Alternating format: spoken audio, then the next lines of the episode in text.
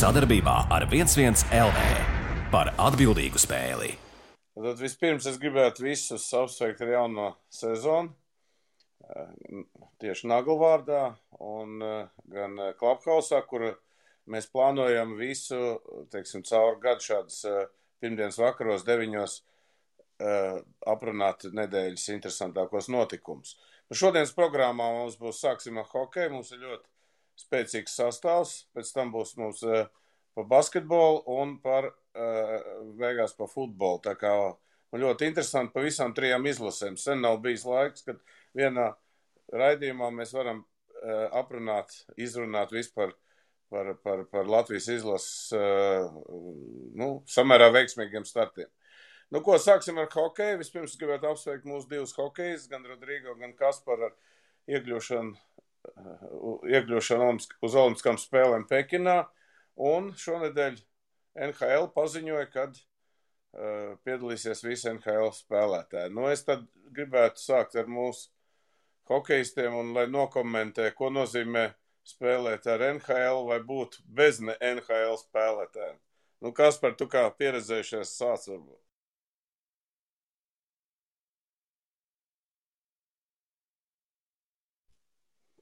Kaspar, tu dzirdi mūs? Nav, nav. Tad varbūt uh, Rodrigo, kamēr Kaspars tur slēdzās klāt, varbūt tu iesāc šo. Jā, paldies tev vispirms un labvakar visiem. Es tad liftā esmu un jās mājās būšu, tāpēc skaņa varbūt tāda mazliet sūdīgāka. Uh, nu, ko tas nozīmē? Nu, nozīmē to, ka nu, konkurence lielāka un uh, pretestība nāks noteikti pavisam daudz labāk. Un, uh, grupā Somija, Zviedri, kuri, es domāju, var mierīgi uztaisīt sastāvu no NHL spēlētājiem. Tāpēc, nu, būs grūti, bet tas ja tajā pašā laikā būs interesanti nu, sev salīdzināt ar spēlētājiem no labākās līgas pasaulē. Kaspar, tu beidzot pieslēdzies? Jā, esmu šeit. Labvakar visiem.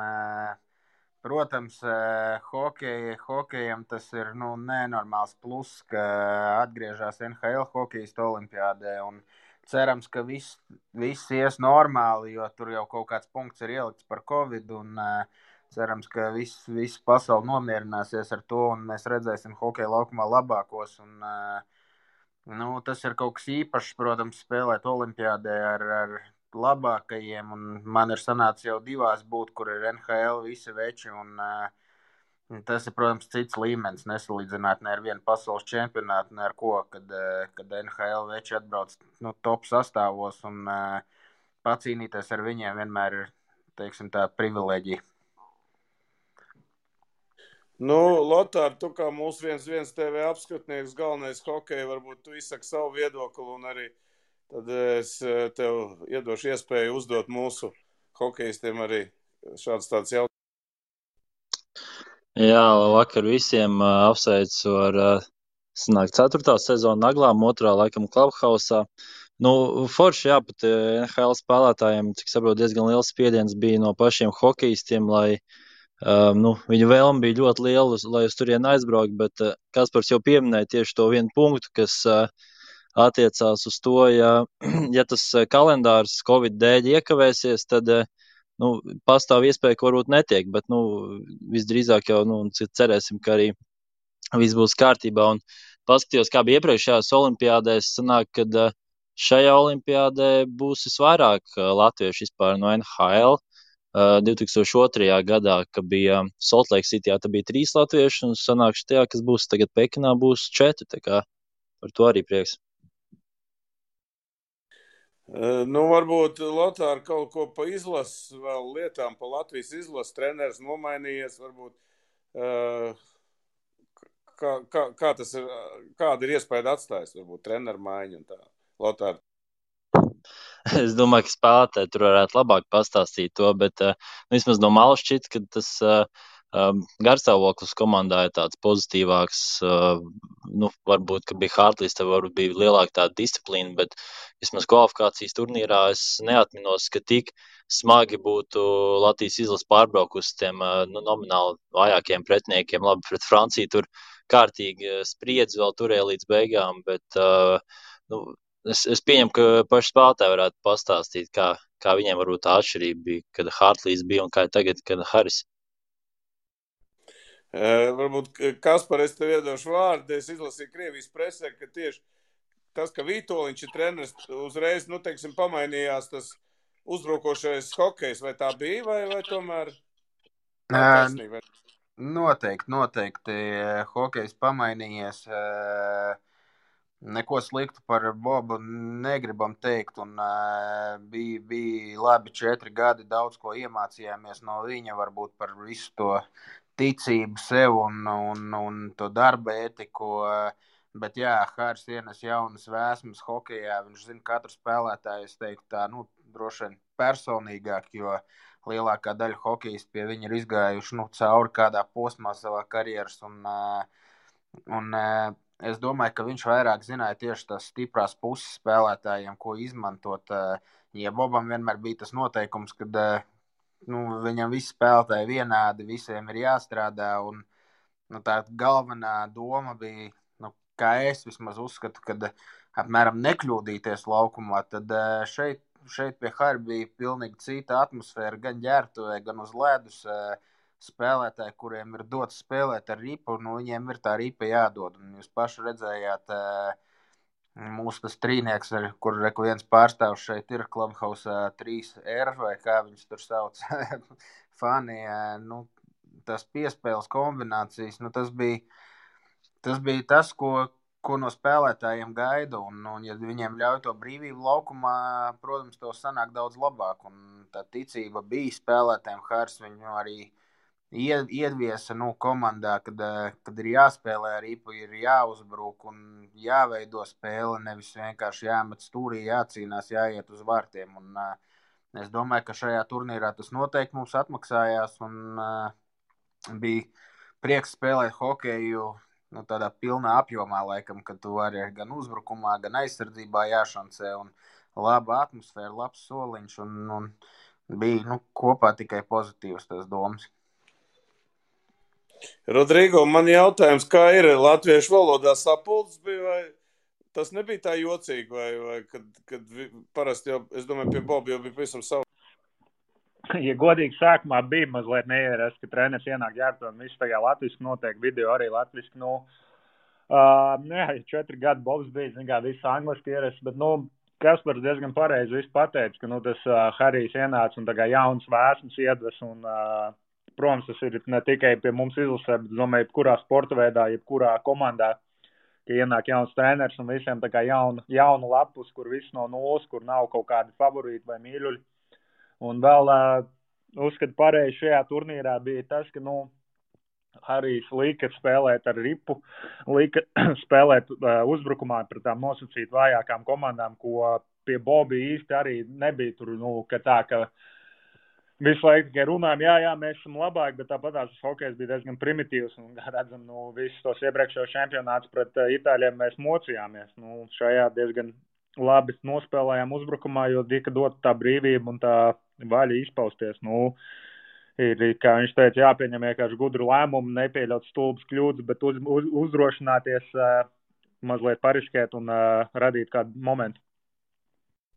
Rodrigo, man jautājums par tām maiņām, kur uzreiz, teiksim, kad pēc Ungāriem tika, nu, teiksim, tā kā salikts uz tā maiņa, kur pēc tam gandrīz te, saka, tas diezgan stingri paņirgājās par Ungāriem. Ja?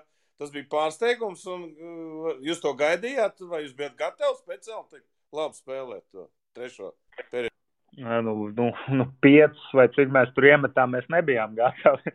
Uh, nu, es nezinu, nu jā, beigās mēs jau tur paši smējāmies vairāk no tā, ka, nos, ka mēs ņirgājāmies, bet paši bijām kā mazliet šokā no tā, kas notiek, cik viegli spēle gāja no rokas. Un, uh, tas kā sen nebija bijis tā, un it īpaši vēl fanu priekšā bija, cik tur 5000 bija, un tas kā pēc visu tā Covid ar uh, Francijas uzvaru, un tagad svinēt pasākumu, svinēt to uzvaru faniem, slidojot to apli, es vienkārši braucu un domāju, un cik, cik garlaicīgi būtu bez faniem, tāpēc bija ļoti patīkami, ka varēja fani ienākt, nu, un vēlreiz atbildot uz tavu jautājumu, nu, tā plānojuši nebijām, bet, nu, zinājām, ka esam uz kaut ko tādu spējīgi un gribējām vienkārši to to ātri izmantot, jo tā spēle bija diezgan līdzīga. Vēl pēc otrā bija viņiem bija trīs štangas un varēja būt daudz savādāks iznākums. Tāpēc bija patīkami, ka mēs iemetām pirmo un tad jau tu tajā spēlē noķer to pārliecību, to sajūtu un uh, tad ir diezgan vienkāršāk spēlēt.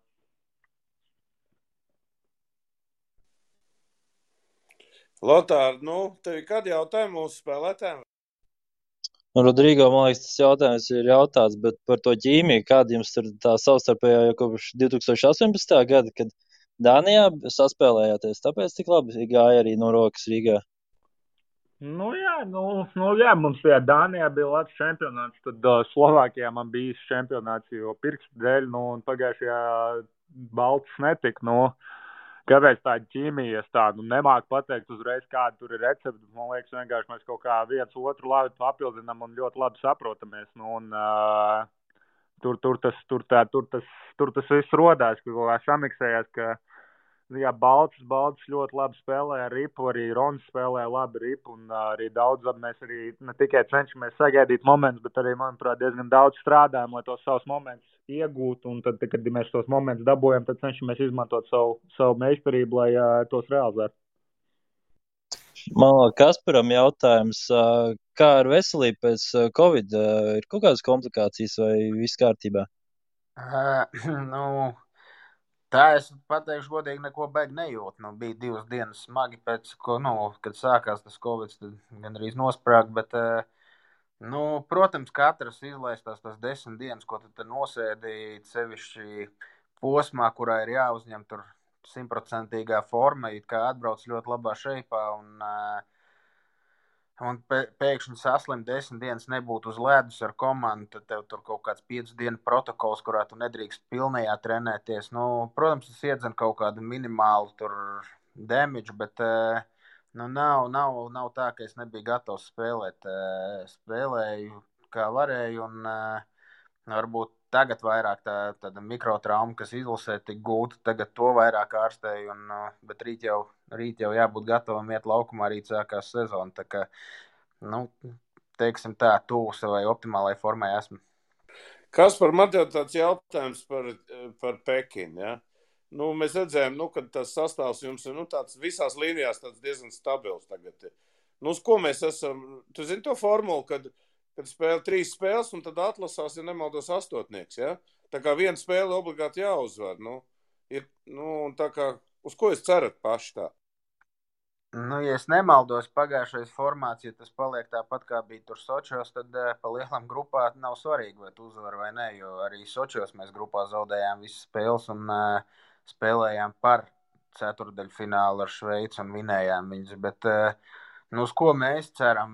Mēs saprotam ļoti labi, ka pretinieki būs nu, tā, top, top komandas. Un, es ļoti ceru, ka būs līdzīga, līdzīga situācija, ka mēs kā komanda spēsim saliedēties uz, uz to turnīru. Tas turnīrs ir īss. Un, Paši ziniet, ka ar tām vājām komandām, lielajām komandām vienmēr ir grūti spēlēt. Ja tu noturies tajā spēlē, to pirmo periodu, otro periodu, nu, tur sākās tāds drusku stress. Un, uh, teiksim, tā, tie, tie favorīti vienmēr sāk drusciņi pa vienam spēlēt, glābt savu nāciju. Un, un tas ir arī tas, kur mēs gribam nokļūt. Mēs gribam aizvadīt labu startu katrā spēlē, lai, lai, lai pretinieks sāk nervozēt. Un paši zina, ar hokeja citreiz tāpat kā pret Kanādu sočos, tur 60 pāri metieni kā pa taviem vārtiem, bet, nu, vārdsargs visu ķer un tad tu esi tajā spēlē un atliek kaut kur aizskriet pret, pretuzbrukumā, iemest kādu golu un uh, tā spēle izmainās. Es domāju, ka mums uzbrukuma līnijā ir nu, pēdējo gadu droši vien lab, viens no labākajiem sastāviem. Ir, ir gan pieredzējuši spēlētāji, gan arī kur mums jaunā supermaiņa, tie ar savu golu iemetīs kaut kur. Galvenais ir, es, es gribētu likt to likmi droši vien uz tādu pašaizliecību, aizsardzībā, bloķētie metieni. Kas beigās tie sīkumi savāksies un mēs būsim tajā spēlē iekšā. Un, mm, tas arī laikam būs tas akcents, uz ko mums būs jāstrādā. Daniel, tu gribēji kaut ko pateikt? Jā, vai ir uzstādīts eh, kaut kāds uzdevums, kāds būs mūsu mērķis Olimpijādē, vai ir uz galda kaut kas tāds? Daniel, Viestures Kozels klausās, tā kā mēs viņam varēsim uzdot. nu, nē, nu, mēs domājam, ka mēs izlases paši ļoti labi saprotam, ka uh, ceturdaļfināls nu, tas ir mūsu galvenais mērķis. Un, uh, man ļoti pat, nu, palika atmiņā tie vārdi, ko Bobs mums kādreiz arī teica, nu, ka tie, ko ceturdaļfinālā, tā ir viena spēle tikai. Viņai viena spēle, tev atkal vēl viena spēle. Un, uh, mēs to nekad neesam bijuši tur pusfinālā, bet uh, nu, pieredze rāda, ka, kad var to izdarīt, citas komandas to ir izdarījušas, kas skaitās nomināli vājākas, gan Vācija, gan Šveice, gan nu, tas ir izdarāms. Vienkārši ir jāsakrīt visām zvaigznēm, bet nu, par to ceturdaļu finālu, protams, mēs ļoti centīsimies, lai mēs viņā būtu iekšā. Rodrigo, man ir jautājums, vai Oļegs Nero grēks tur bija jūtams tajā Nu, nu vairākumā, nu, mums vairākums, es domāju, bija diezgan, diezgan tīri ok. Jā, tur varbūt pēdējā spēlē mums bija momenti, kad mēs varējām noslēgt ātrāk to spēli par Franciju, jo bija daudz vairākumu. Bet, nu, viņš nu, nebija tā, ka viņš bija daudz apkārt. Viņš, kā, jā, viņš arī intervijās tur teica, viņš bija vairāk kā draugs, kā deva padomu. Nu, tas vairāk, laikam, treneriem jāprasa, ko, ko viņš deva, ko nedēļa. Nu, mums viņš bija klāt vienmēr, kad bija vairākums tik trenēts treniņos. Ok, Andri, tu vari runāt, tur kaut kur pieslēdzies to mašīnu brauc, es zinu tev, vai tu tikai klausīsies? Jā, labvakar, jā, es atvainojos, es nedzirdēju pašu sākumu, pār pirmās minūtes, pirmkārt visiem ar jauno sezonu. Liels prieks, kā atkal tik kupls. nu, re, fotoradars. Es gribēju pajautāt, es nezinu, varbūt sākumā jau atbildēju, kādas, kā komanda attiecībā pret to, ka uh, Harijs bija, bija, bija treneris vai krasi atšķirās no, no Boba uh, kaut kas zīmējumā, vai tas, ka Latvijas pie stūras, ir arī kaut kā savādāk komanda ietekmējis? Nu, jā, mēs uz šo jautājumu droši vien jau atbildējām. Mēs jau atbildējām, Andri. Es zinu, tāpēc es jūtu, man vajag sarkani. Viss, sorry. Man rītā, kas par tevi sākās čempionāts? Ja? Tu esi Krievijā, KHL nospēlējis vēl sazini, cik, kā, cik daudz jau. Pasaka, lūdzu, kāda ir starpība starp Šveices, varbūt, nu, vēl tu neizsāci spēlēt, bet vispār, nu, par tiem apstākļiem kopumā, nu, kāda ir tava tāda? Kāpēc vispār aizbrauc uz Šveici? Tā?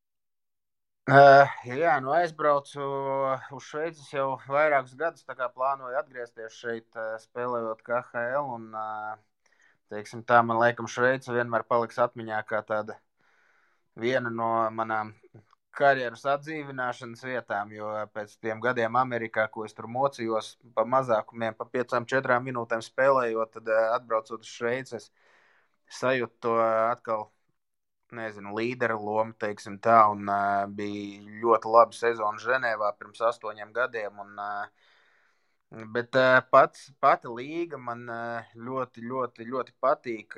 Pirmkārt, tas hokejs nu, nenormāli attīstās Šveicē. Pat salīdzinot tos astoņus gadus, ko apakaļ es biju te, un kā tagad ir, cik profesionāli tiek strādāts ar katru individuālu. Un, uh, es redzu, kāpēc Šveices izlase tik ļoti progresē katru gadu pasaules arī kartē, nu, hokeju. Un, Un, uh, nu, tā ir tāda, teiksim, tā drusciņa tā attieksme pret spēlētājiem daudz profesionālāk un tuvāk. Es teiktu, tāds mazais NHL attieksmes ziņā un droši vien visu treniņu procesu. Un, nu, viens arī, protams, bija nosacījums, kāpēc atgriezos te ģimenes dēļ, jo Covid pagājušā sezona man droši vien tā drusciņi nogalināja vienam dzīvojot Padoļskā un nesatiekot ģimeni un bērnus. Un, uh, Gribējās būt atkal visiem kopā, lai arī ģimene izbauda, lai vecākā meita sāks skolu šeit, Šveicē. Un, uh, No profesionālā viedokļa hokejs,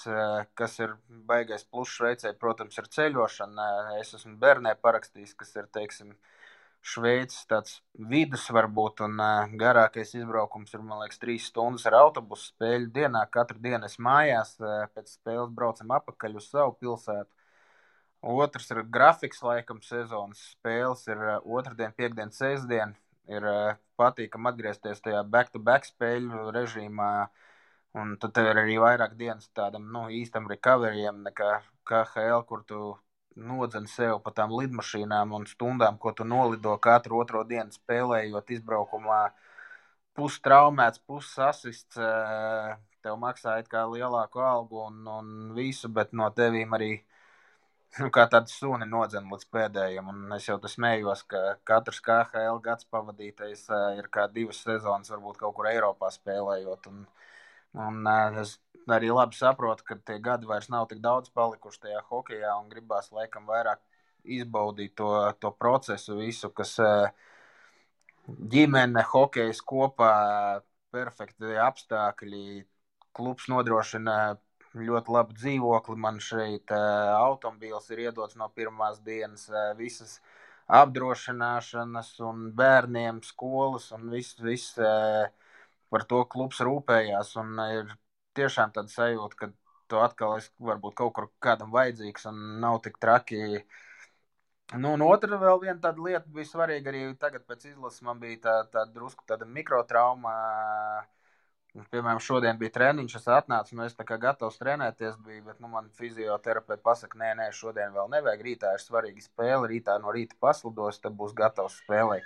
Kas nu, Krievijā nekad nenotika. Tev tur pusi traumēta, pusi sasist, izdzīt ārā, un tu nezini, vai tur rītā varētu spēlēt. Un tā, tā attieksme pret spēlētāju ir nu, daudz, daudz uh, profesionālāka. Un, jo viņi domā ilgtermiņā, nevis īstermiņā. Un, un tas varbūt arī ir viens no tiem nosacījumiem, kāpēc es gribēju atgriezties šeit vai nu, kaut kur Eiropas klubos. Un, un, bet arī daļēji arī pēc labākās sezonas KHL arī nebija tādi labi piedāvājumi KHL, kā es biju cerējis. Un, un, un tāpēc varbūt visi apstākļi sakrit, lai es būtu šeit.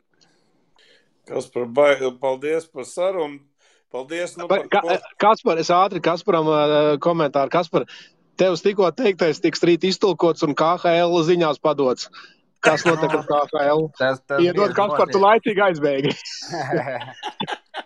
Šitas bija labs. Lai, lai tev labu veselību un ģimenei visiem un labu karjeru un, un, un sezonu. Paldies, Rodrigo, paldies.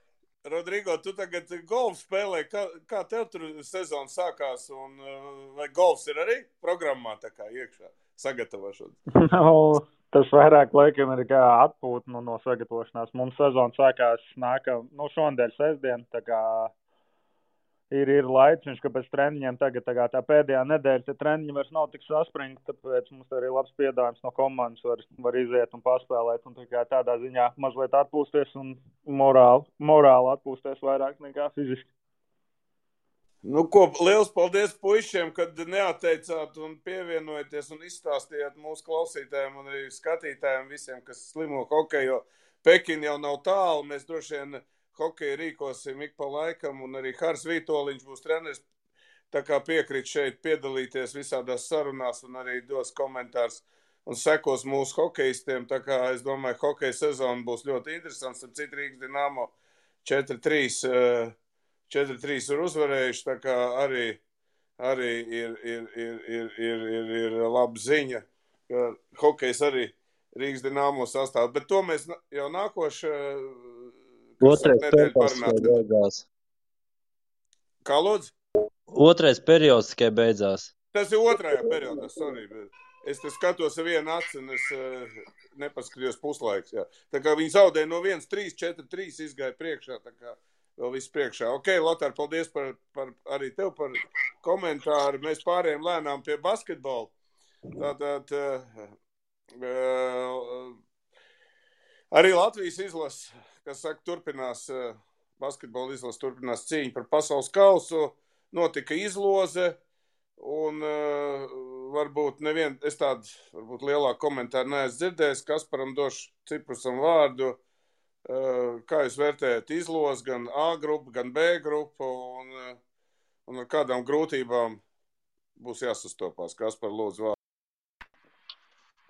Jā, labvakar visiem. Nu, pirmais gribētās, laikam, apsveikt mūsu hokeistus.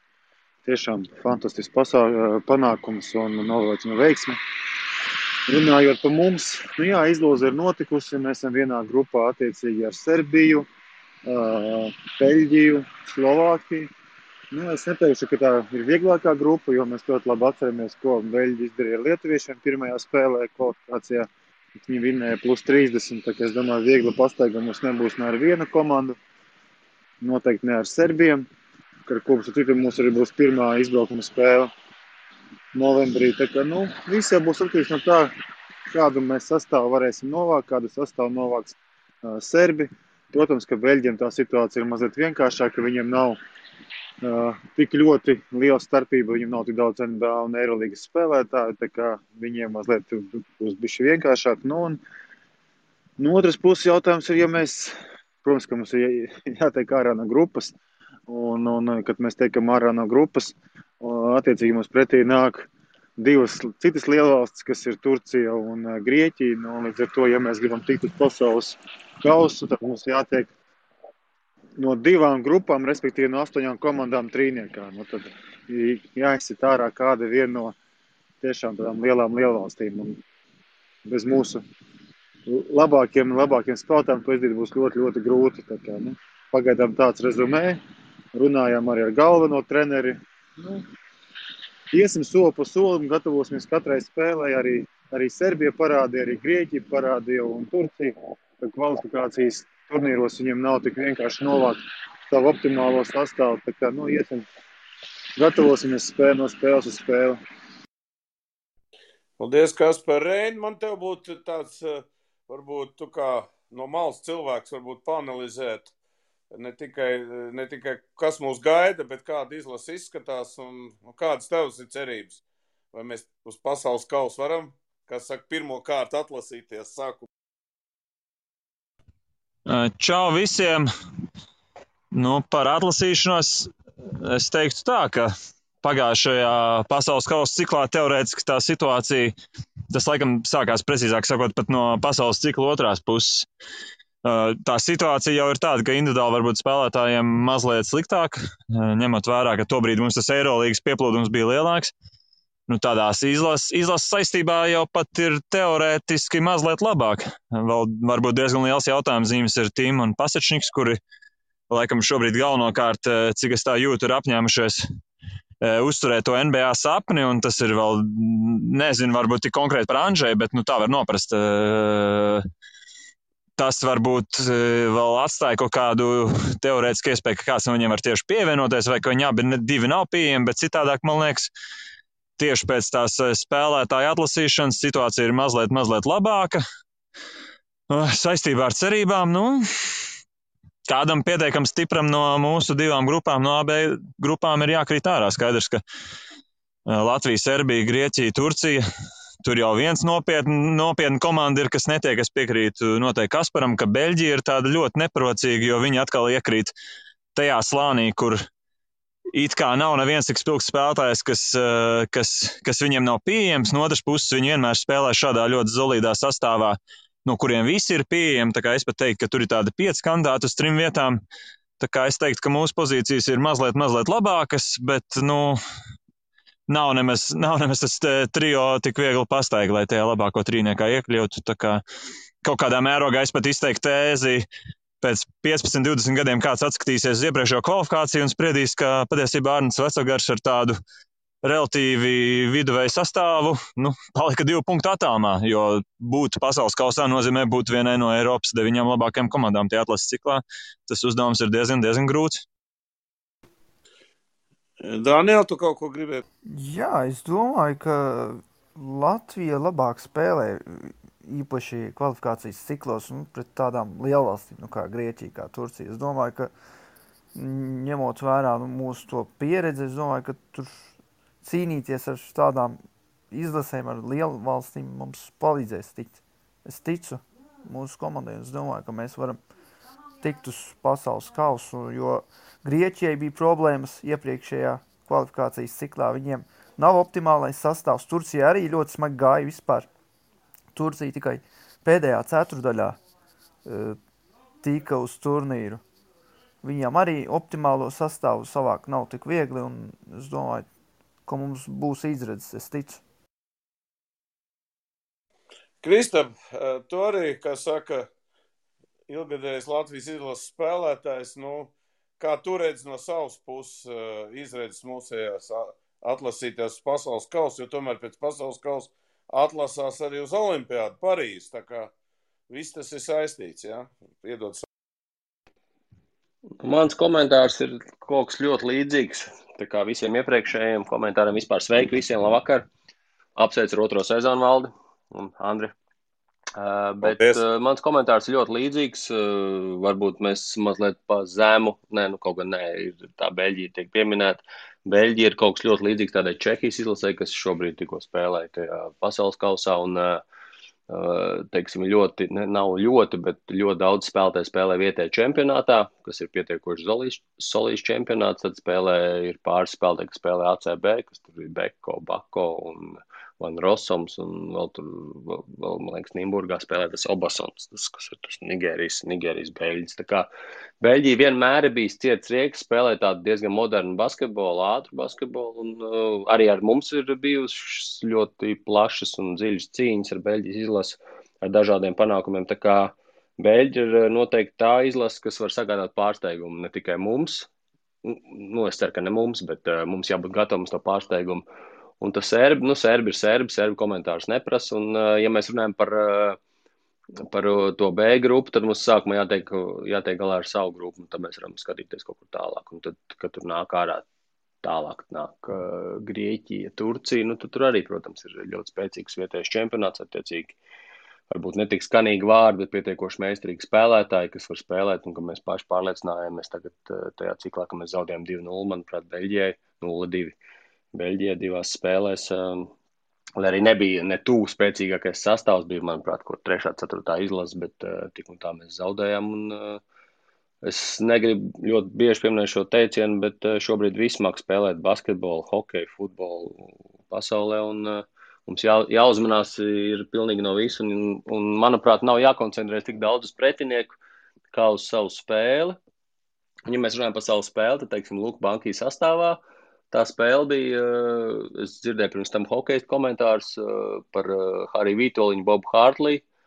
Ja daudz salīdzina Hārtli ar, ar, ar, ar, ar Luka Banki, tad, manuprāt, tieši Luka Banki sastāvā tā spēle mūsu mūs, mūs izpildījumā bija daudz atraisītāka nekā, nekā tā bija iepriekš. Un tas vieš kaut kādas cerības nākotnē. Bet kā būs, es tiešām negribu zīlēt pelnos, un es negribu izteikt kaut kādus ļoti skaļus komentārus attiecībā par uh, rezultātiem nākotnē. Paldies, Krista Bandra. Ko tu te pieliks klāt vai noņem? Ne, nu, eh, patiesībā jau puiši visu izskaidroja no visām pusēm. Es šajā reizē tiešām domāju, ka pienāks tas novembris un paskatīsimies, ko mēs vispār varam dabūt tajā sastāvā, jo nav jau noslēpums, ka nu, spēlētājiem ir, ir, ir, ir klubi un, un, un atkal būs jautājumi par to, kurš tiek, kurš netiek. Bet man katrā ziņā patīk, ka pēdējie cikli visām izlasēm pierāda to, ka tajā brīdī, kad uh, tauta nedaudz novēršās, nu, ko, kas tur būs, izrādās, ka var. Varbūt tāpēc, ka tas spiediens nav tik liels, bet, uh, bet katrā ziņā man ir, man ir simpātijas pret to, kā spēlēja Latvijas izlase, un, un, un es arī esmu piekrīt Danielam. Es ticu Latvijai. Malāts, Andri. Man ir eh, vēl viens jautājums, ko pa izlasu varbūt eh, parunāsimies. Es, Lat, nu, Latvijas basket, basketbola savienība ir, ir tā kā, nu, sev uzlikus par, par mērķi organizēt Eirobasket 2025 Rīgā kā finālu, nu, kā, kā visu finālu turnīru. Nu, es domāju, no manas puses tas ir saka, apsveicams, apsveicams solis. Un Kaspars varbūt arī te aktīvi darbojās. Varbūt Kaspar informē mums visus klausītājus, nu, kā, kā arī šie mērķi ir izpildām vai nav, kādas problēmas un, un, un kas ir. Nu jā, nu mēs pieteicāmies, mēs pieteicāmies FIBOS 25. gadu organizēt gan grupu turnīru, gan arī grupu turnīru un finālu turnīru. Šobrīd FIBA vēl arī neizplatīja informāciju, kas ir mūsu konkurenti attiecīgi, gan vienā, gan otrajā stadijā, bet pēc neoficiālas informācijas visu lielo turnīru arī pieteicās organizēt Ungārija, kas, manuprāt, ir ļoti, ļoti nopietnas mūsu konkurence, jo viens no galvenajiem kritērijiem, kas būtu jāizpilda, tas primāri ir vismaz 15,000 hāle. No šādas hāles mums nav. Un, attiecīgi, Ungārijam tas ir, ja nemaldos, 23,000 Budapeštā. Un, bet nu, mums ir savi veidi, citi daudzi plusi, ko mēs esam jau pierādījuši, gan organizējot uh, dažāda veida turnīrus, gan ļoti grūtos apstākļos organizējot turnīrus. Tā kā nu, bez cīņas mēs nepadosimies. Nu, un, attiecīgi, ja mēs nedabūsim fināla turnīru un grupu, nu, tad vismaz cerēsim uz grupu, kur, kas mums automātiski, automātiski dos iespēju kvalificēties 25. gada čempionātam. Nu, ja pirms tam tas būtu teiksim, tā, smieklīgi, kā mēs varam nekustēties pēc februāra spēles, nu, mēs saprotam, ka no, notikt var visādi. Līdz ar to mēs no savienības puses arī darām visu, uh, saprotot arī dažāda veida riskus, ka nevienmēr mēs varam pulcēt. Ļoti bieži mēs nemaz nevaram pulcēt stiprāko sastāvu, izņemot Eiropas fināla turnīrus. Un līdz ar to tas ir mūsu moto arī palīdzēt mūsu spēlētājiem, jo, kā mēs zinām, tieši šī FIBAS uh, uh, problēma ar Eirolīgu un NBA. Nu, vieni no lielākiem cietējiem šobrīd esam mēs, mazā tauta Latvija, jo mums ir ļoti labi spēlētāji, bet viņi spēlē, teiksim tā, nu, tiešām augstā līmenī, un pie viņiem mēs netiekam. Tā kā šobrīd mums no Savienības mēs esam izlikuši mērķu uzdevumu palīdzēt uh, visādos veidos, un, un mēģināsim dabūt vismaz grupu turnīru un organizēt attiecīgi to Rīgā. Reini, man te ir tāds jautājums. Nu, pieņemsim, kad iedos 2025. Latvija organizēs pafilozofē, kāds sastāvs un uz ko mēs varētu pretendēt. Kā nekā 90 gadi būs pagājuši no pirmās Latvijas uzvaras Eiropas čempionātā. Tā kā, nu, iedod kaut kādu mm, Tam jābūt čempionātam, kas uh, piesaista visticamāk nu, pirmkārt jau meistars sacīkšu uzņemšana savās mājās, tas jau vienmēr ir tāds svētku notikums, vai ne? Nu, man šeit tas, ka tas ir uh, brīdis, kad porziņam ir 30, skaidrs, ka viņam tā karjera vienmēr būs dažādu risku apdraudēta, bet uh, čempionāts pašās mājās, tādā vēl zīmīgā vecumā, kad nu, teorētiski tu vēl esi kaut kādā karjeras pīķī, es domāju, tas varētu ļoti labi sakrast tā ar brīdi, kad viņš patiešām varētu vēlēties aizvadīt tādu lielu spilgtu notikumu savu skatītāju priekšā. Tad skaidrs, ka mēs domāju, runājam par uh, spēlētājiem, kas ir dzimuši 90 no vidū. Būtu ļoti forši, ja kāds varētu būt no tiem vēl tādā pietiekami augstā karjeras posmā. Kur dzimuši 90 no ievadā, bet skaidrs, ka tātad mēs runājam par Porziņu, Pasečniku, Rolandu, Šmitu, Eh, mēs tuvojamies arī Dēnas no izskaņai. Es ceru, ka Rodionam, Kurucam, nu arī 27 gadi var viņa atletismu, tam vajadzētu būt pašam eh, ideālākam punktam. Kristers Zoriks, es domāju, nu, šobrīd eh, no aktuālās izlases pat pietiekami daudz izlases spēlētājiem. Tas būs labs karjeras nogradums Arturam Žagram. Galu galā būs tikai vispār 25 gadi, gluži kā Arturs Kurucs. Manuprāt, mēs jau Es jau te esmu nosaucis septiņus spēlētājus, kas noteikti būs apkārt izlases kodolam. Cerēsim, ka kā jau parasti tādos notikumos, vajag arī mazliet veiksmu, lai visiem tieši tajā vasarā ir veselība, lai visi tieši tajā vasarā ir eh, spēlē, spēlēšanai gatavi. Bet man šeit, ja šādi septiņi spēlētāji ir, tur jau apkārt pārsvarā vajag pulcēt tādus eh, enerģijas spēlētājus, varbūt kādam jābūt tajā veterāna lomā, Dāvis Bartāns. Galu galā ir 92. vai ne? Viņam, es domāju, ar metienu arī pietiekami labas iespējas aizdīt ilgu karjeru. Tā kā viss sakrīt. De, mazliet varbūt žēl ir, ka tā pauze, kas mums eh, veidoja to pārēju starp 11 un 17 gadu, kad tiem varbūt daļai izpaliktu tāds eh, pēdējais lielais notikums. Mēs, mēs, viņiem, mēs uz viņiem ceram pasaules kausa uh, formātā. Nu, proti, strēlnieks Dairis tā pauze, bet, uh, manuprāt, uh, tas būtu tiem, tiem šiem 95. līdz 2000. gadā dzimušajiem, un, un, un par, nu, par to pauzi, manuprāt, mums nav nekāda jautājuma. Viņi varētu patiešām tādu spilgtu turnīru aizvadīt, un man šķiet, pēc gadiem, kuros viņi dzimuši, tas, tas diezgan eh, trāpīgi, trāpīgi, trāpīgi ir tieši tajā brīdī, kad viņi var spēlēt pīķī. Tā kā nu, tikai un vienīgi ar tādiem spēlētājiem mērķi paši augstākie, bet nu, līdz tam vēl jānodzīvo. Redzēsim. Nu, Andri, iedod tādu galvāru par Latvijas čempionātu PLBL. Mēs parunāsim nākamšais par Kristofu. Viņš droši vien mūs painformēs, kas tur notiek. Un galā Eirolandes sāksies arī oktobra sākumā un septembra beigās. Tā kā Andri iedod vēl pa basketbolu kaut kā savu. Mani galvārds. Es ļoti gaidu, kad, ja ne arēnā Rīga, cik te, cik tad varbūt Andri būs gadi. Andri, cik tev būs? 25. Es būšu, es būšu kā man parīk tas teiciens, pīķa vecumā es būšu. Vai būs pīķis, es nezinu, bet pīķa vecumā būs. Bet uh, es ceru, ka Kaspars dzird, varbūt uh, kādā mazākā formātā mēs varētu uztaisīt tādu foršu spēli, tā kā man basketbols patīk, un uh, uzaicināt kā nu, vienu no atvadas uh, pasākumu Jānim Blūmam. Jo, man liekas, ilgadējs kapteinis tāda noslēguma atvadīšanās nav. Man visu laiku ir piemērs Masāļskis, jo tas bija ļoti emocionāli, ka viņš pēdējo reizi nostāvēja vārtos kaut kādās pāris minūtēm. Es domāju, ka mums vajadzētu ieviest tādu drusku amerikāņu gājienu, ka nu, tādiem spēlētājiem, kas devuši daudz izlasē un spēlētājiem un bijuši, bijuši iedvesmas uh, spēlētāji jaunai talantiem, nu, dot tādu foršu atvadu. Es laikam ar to arī beigšu. Labi, tas ir tas ir, lai, lai lem, kas saka, vadība. Tas jautājums ir cits. Paldies visiem basketbolu, arī Kasparam, Kristapam un arī Rēnim par, par, par izsmeļošām atbildēm. Nu, tagad mums, kā saka, Jurijs Žigājevs ir, ir karalis klāt, futbola karalis, kas Latvijā nu, nebūtu nav karalis, bet, nu, tomēr viņš ir sporta veids numur viens pasaulē. Nu, Valdī, Valdīs atvainojos. Jā, es vēl pieminēšu, Rihards Lomačs, 96. gads, man šķiet, ka pēc tā, ko viņš vasarā rādīja un kādu viņš ir štos uzņēmis, arī jā, obligāti jāpiemina. Es ticu, ka es daudz vairs nenosaucu, bet 2025. saistībā ar Rihards Lomačs spēlēs lielu lomu. Tas, es, domāju, es gribēju vienkārši pieminēt, tam Džekam ir tāda pārliecība. Klausies, Reini, ja būs dinamīts Kristaps Porziņš, nu tad to pietiks pārējos pielasīs. arī taisnība, arī taisnība. Bet es, Lomiks būtu dusmīgs, ja es viņu nepiesauktu, ja viņš dzirdētu tos vārdus. Nu, es sapratu. Es sapratu. nu, ko, pa, paldies, Rēn. Jā, paldies, paldies visiem vēlreiz par, par, par, par futbolu sākam.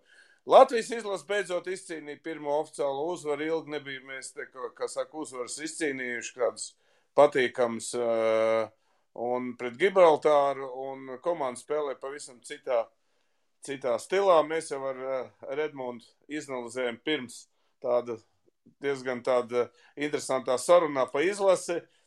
Un es tomēr gribētu kaut kādu pēcvārdus, pēcvārdus arī zināt, jo es saprotu, ka uh, rītā ar spēli būs ar Melkālu, un varbūt kas par tevi dosim vārdu. Tu tāds mums kritiskāks esi uz, uz visu to lietu, varbūt iedod savu redzējumu.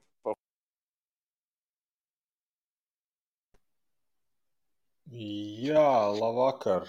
Labvakar, kolēģi, kungi, dāmas, arī visi, kas pievienojušies. Tie man piedod, ka, ka nenorēģēju pietiekami ātri, tik, tik, tik daudz reizes. Man ģurnālu šovakar ar Kaspars, Kaspars, Kaspars, ka, ka es šoreiz tā lēnām.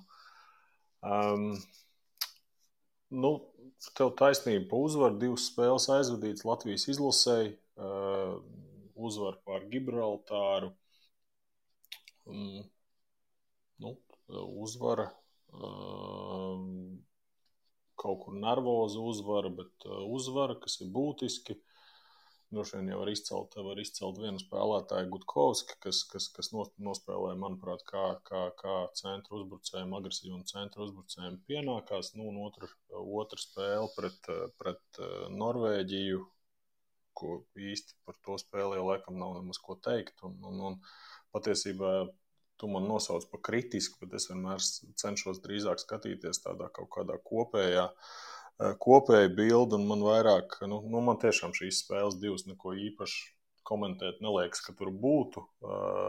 Pirmā spēle gaidām tādu pagrūtu uzvaru, otra pārliecinošu zaudējumus, un tas, kas man vairāk interesēja, paskatīties, varbūt tās, kāpēc Skandināva izlases, un tajā skaitā arī Norvēģija ir kļuvusi par principā tādu mums neaizsniedzamu futbola lielvalstu, un, un kas ir tās mācības, ko mēs varbūt varam ņemt, attīstot, attīstot savu spēli nākotnē. Tā kā es jau ne, nesauktu par kritisku, es tiešām sev drīzāk sauktu par tādu, kurš, kurš cenšas mācīties kaut ko tieši no šīm komandām, kuras pēdējos gados ir spērušas milzīgus soļus uz priekšu. Tieši, tieši Norvēģija šajā gadījumā, kur varbūt jau ap 2000. gadu un pat 2001. gados mēs bijām viņiem priekšā, un, un, un šobrīd nu, tā ir izlase ar, ar, ar, ar talantīgiem, stabiliem Eiropas augstu līmeņu spēlētājiem, kur, nu, mēs, ar kuriem mēs principā futbolā vairs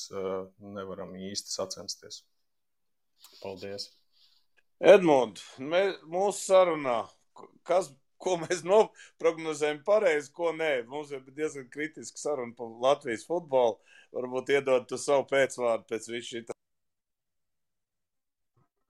Jā, vakar visiem. Nu, es jau nezinu, ko mēs tur tādu prognozējām. Nebija jau tādu izteiktu kaut kādu skaļu paziņojumu, ka mēs zaudēsim Gibraltāram vai ka mēs uzvarēsim Norvēģiju. Principā plus, mīnus sagaidījām to, ko sagaidījām. Jā, varbūt tu vēl uz to, ka es neuzminēju ar to, ka būs divi garie uzbrucēji pret Gibraltāru. Īstenībā tā bija tikai otrā reize vispār mūsu izlases nu, pēdējo gadu vēsturē, kopš futbols tirgus pamatastāvā. Tāpēc to uzminēt nebija viegli, bet te pašā laikā var teikt, arī loģisks treneru lēmums. Un, uh, es varbūt vienīgi vairāk uzsvērtu to, ka pret Gibraltāru jābūt un momenti, un pārsvars es teiktu, ka tomēr mēs pārliecinoši dominējam. Un, protams, varam atgriezties pie tēmas, ka ir jāatcer momenti, un ka tas arī ir viesturības jautājums perspektīvas.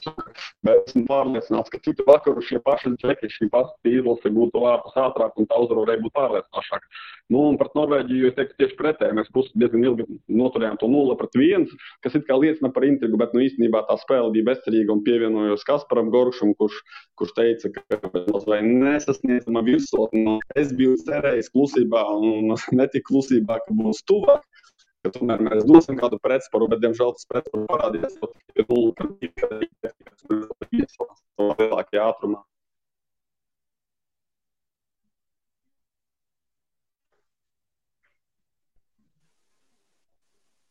Edmunds nepazūd kaut kur? Man vārds internetā. Ok, tad uh, pāriesim vēl pie jautājuma. Pie Andra, varbūt tu kaut ko gribēji piebilst par, par izlases startu, kā, kamēr tur Edmundam tas internets.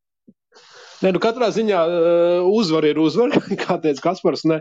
Katrā ziņā tas, ko mēs runājām uh, uh, naglās par tām pendelēm.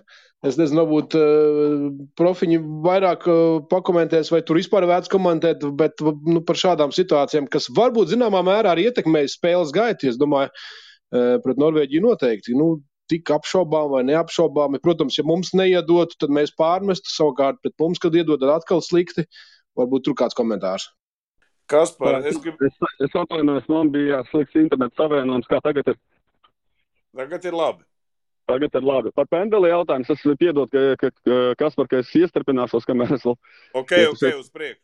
Jā, jā, es teiktu, ka tā pendele bija. Jā, tur tie atkārtojumi nav ideāli, un tā pendele bija pašķidra, bet es teiktu, ka viņa bija arī par Gibraltāru, gan uz mūsu vārtiem, gan uz viņu vārtiem. Manuprāt, tās pendeles bija. Ja ir var, un ja viņi saskata tur to kontaktu, ka ir bijusi kustība pretinieka virzienā un pretinieks krīt, nu, tad, tad dot tās pendeles, un ar to ir jārēķinās.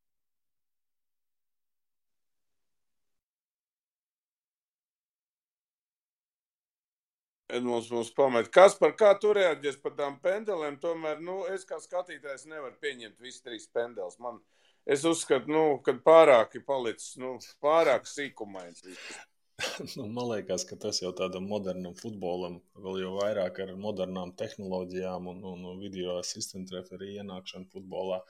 Uh, futbols ir palicis pilns ar tādām, uh, kā Edmunds nodefinēja, šķidrās pendeles, un, un, un, un, bet uh, nu, kontaktu vienmēr uh, no da dažādiem rakursiem skatoties, var ieraudzīt. Nu, tad tālāk jau tas ir uh, vairāk kāda stila futbols patīk. Es, es, es piekrītu, ka visi šīs te, visi šie te pārkāpumi nebija.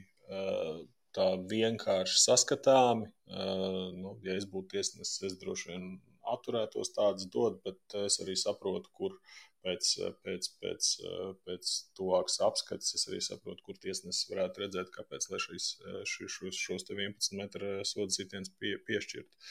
Tā kā šo, šo, šobrīd futbols laikam ieiet tādā šajā te augsto tehnoloģiju ērā, kur, kur arvien vairāk izteiks, izteiks mazas nianses. Un, nu, diemžēl tas attiecās arī arī uz šā, šādiem te uh, mīkstiem vai, vai, vai, vai varbūt netik uh, klāji redzamiem pārkāpumiem. Bet, bet es domāju, ka tā futbola sabiedrība vēl tikai mācās to var izmantot. Pagaidām, jā, mēs ienākam šajā erā, bet cilvēki vēl ir apmulsuši un, un, un fiksē jebko, ko redz. Es domāju, ka ar laiku, ar laiku tomēr ies tajā virzienā, ko Kaspars saka. Kaspars saka, ka viņš nedotu tādas pendulas, tās šīs šķidrās pendulas.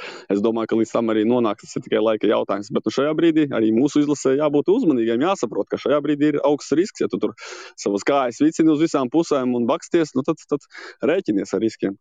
Nu, tad, tā, Edmund, tā ir pa, jautājums. pavisam, ja drīkst iestarpināt, tad tā ir laba nianses, ko Edmunds ieskicēja, ka, ka tas, eh, nu, tas prasa arī eh, lielu daļu no mūsu eh, aizsargu meistarības un, un, un tādu papildus spiedienu, lai atbildīgi izturētos pret jebkuru momentu savu sodu laukuma uh, tūmā. Un, un, un skaidrs, Tad ja, man ja kas par tevi jautājums kā aizsargam?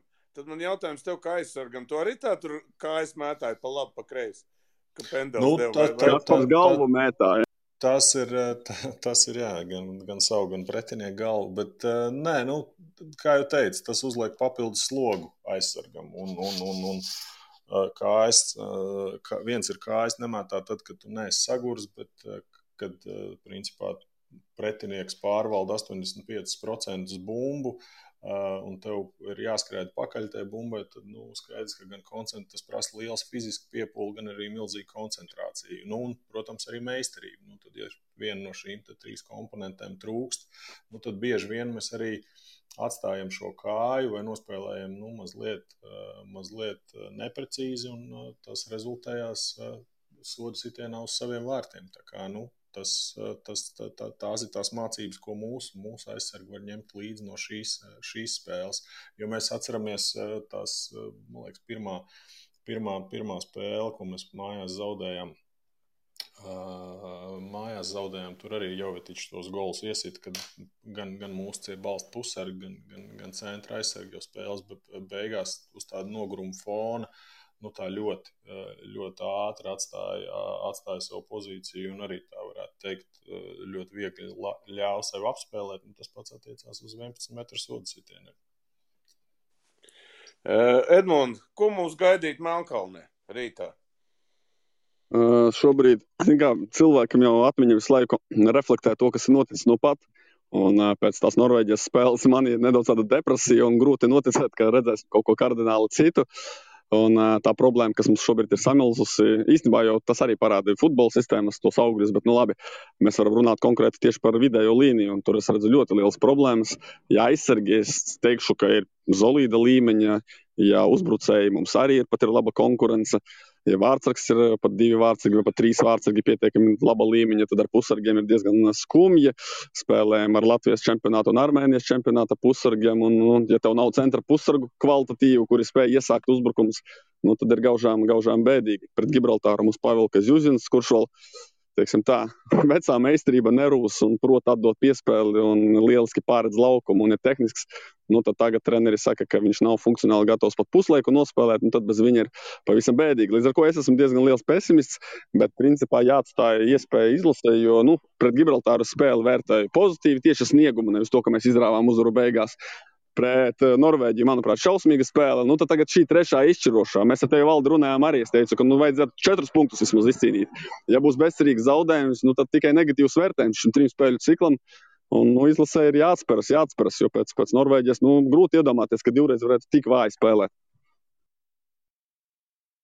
Kas par mani tev jautājums? Eh, Beigās, nu, pa izlasi, nē. Notika interesants incidents vakar spēlē Brazīlija, Argentīna. Uh, tik pārtraukts, jo kaut kādi četri spēlētāji bija pārkāpuši kaut kā iebraukuši valstī bez kaut kādiem tur par, vai melojuši vai ko, kas ko.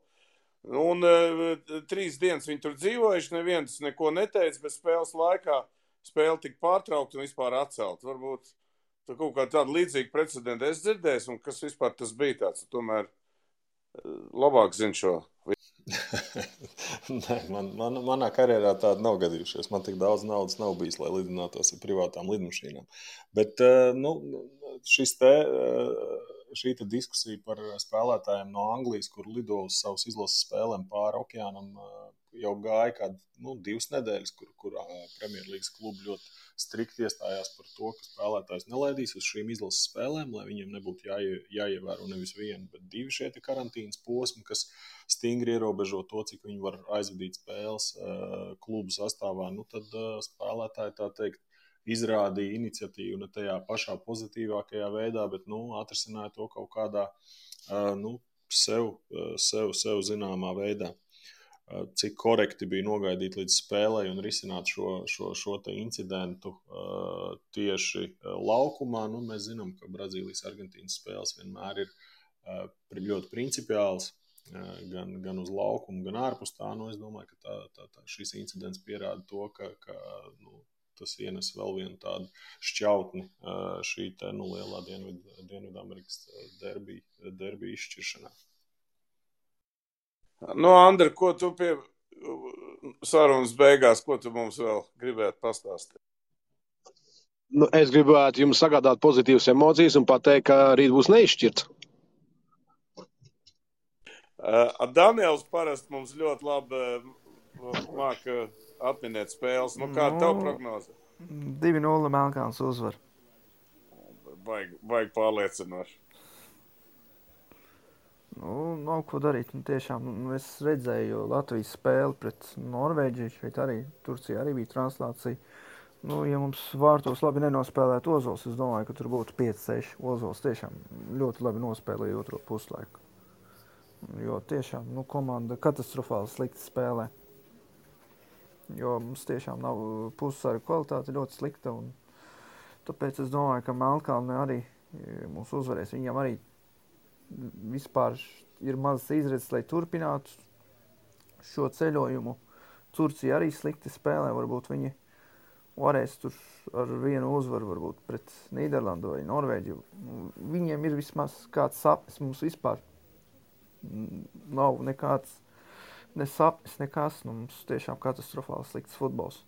Nē, nu, es teikšu, jā, piedod, es teikšu, ka tādā ziņā vēlme jau izlase ir. Nu, nav tā, ka à, nu, mums nav cerību pats cīnīties par fināla turnīru, nu, tad mēs nolaistām galvām spēlēm. Tur jautājums ir tīri par kvalitātēm, kvalitāšu trūkst. Bet runājot par Melkalnu, arī pie, piebildīšu, ka nu, neteikšu, ka viņam mazas izredzes, viņam pietiekami normālas izredzes. Rīt uzvarot Latviju, viņi tabulā izskatīsies labi un viss būs priekšā. Viņi var reāli cīnīties par to otro vietu. Jā, viņiem ir motivācija. Jā, viņiem būs tā papildus motivācija, jo Turcija arī ļoti slikti nospēlēja abas pēdējās spēles. Viņi izcīnīja, Melkalna arī dabūja punktus pret Turciju. No 0-2 atspēlējās. Es domāju, ka mums nav izredzes, diemžēl.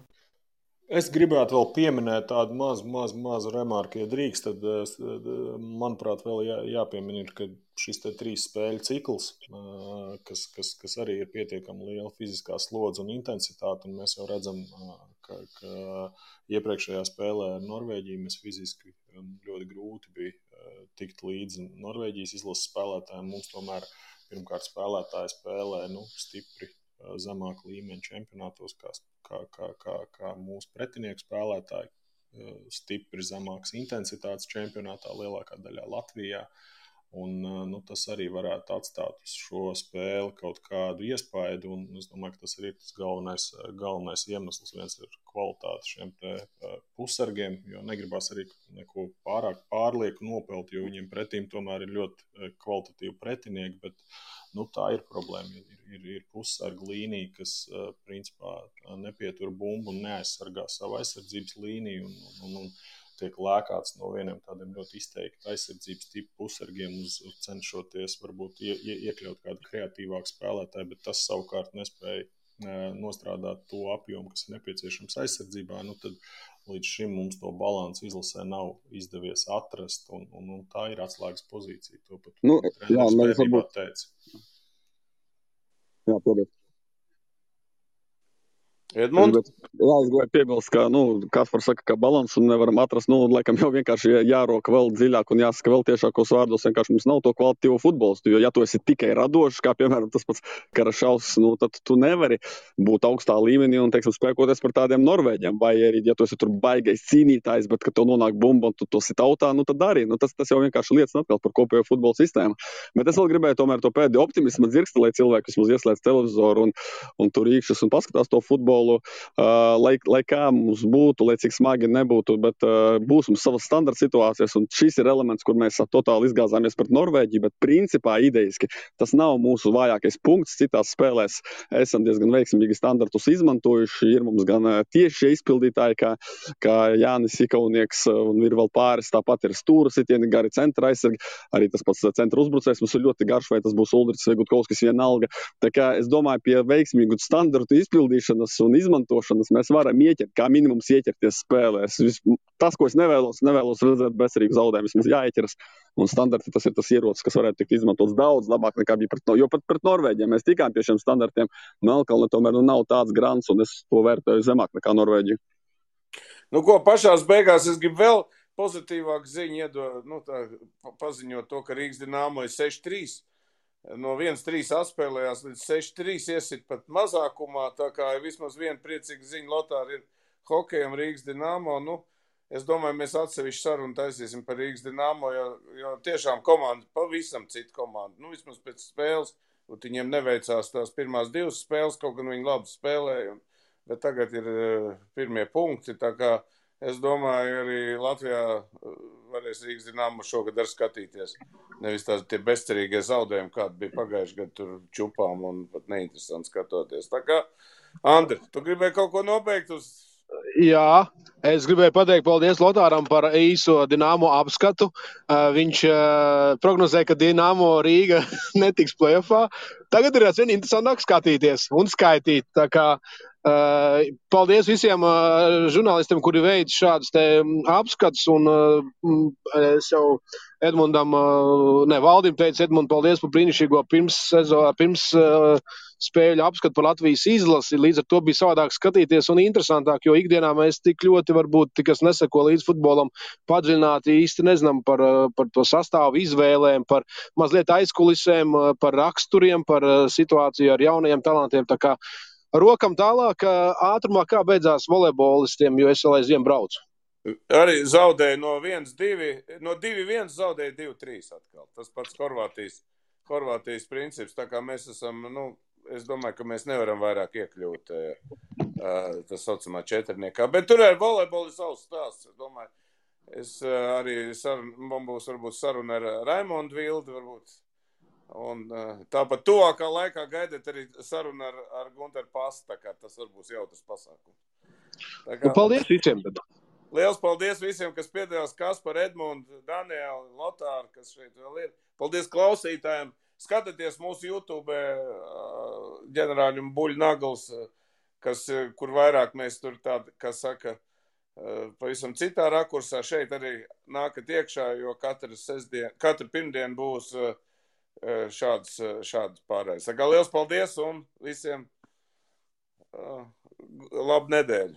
Paldies, kungu. Visu labu. Paldies, visu labu. Paldies. Paldies, visu labu.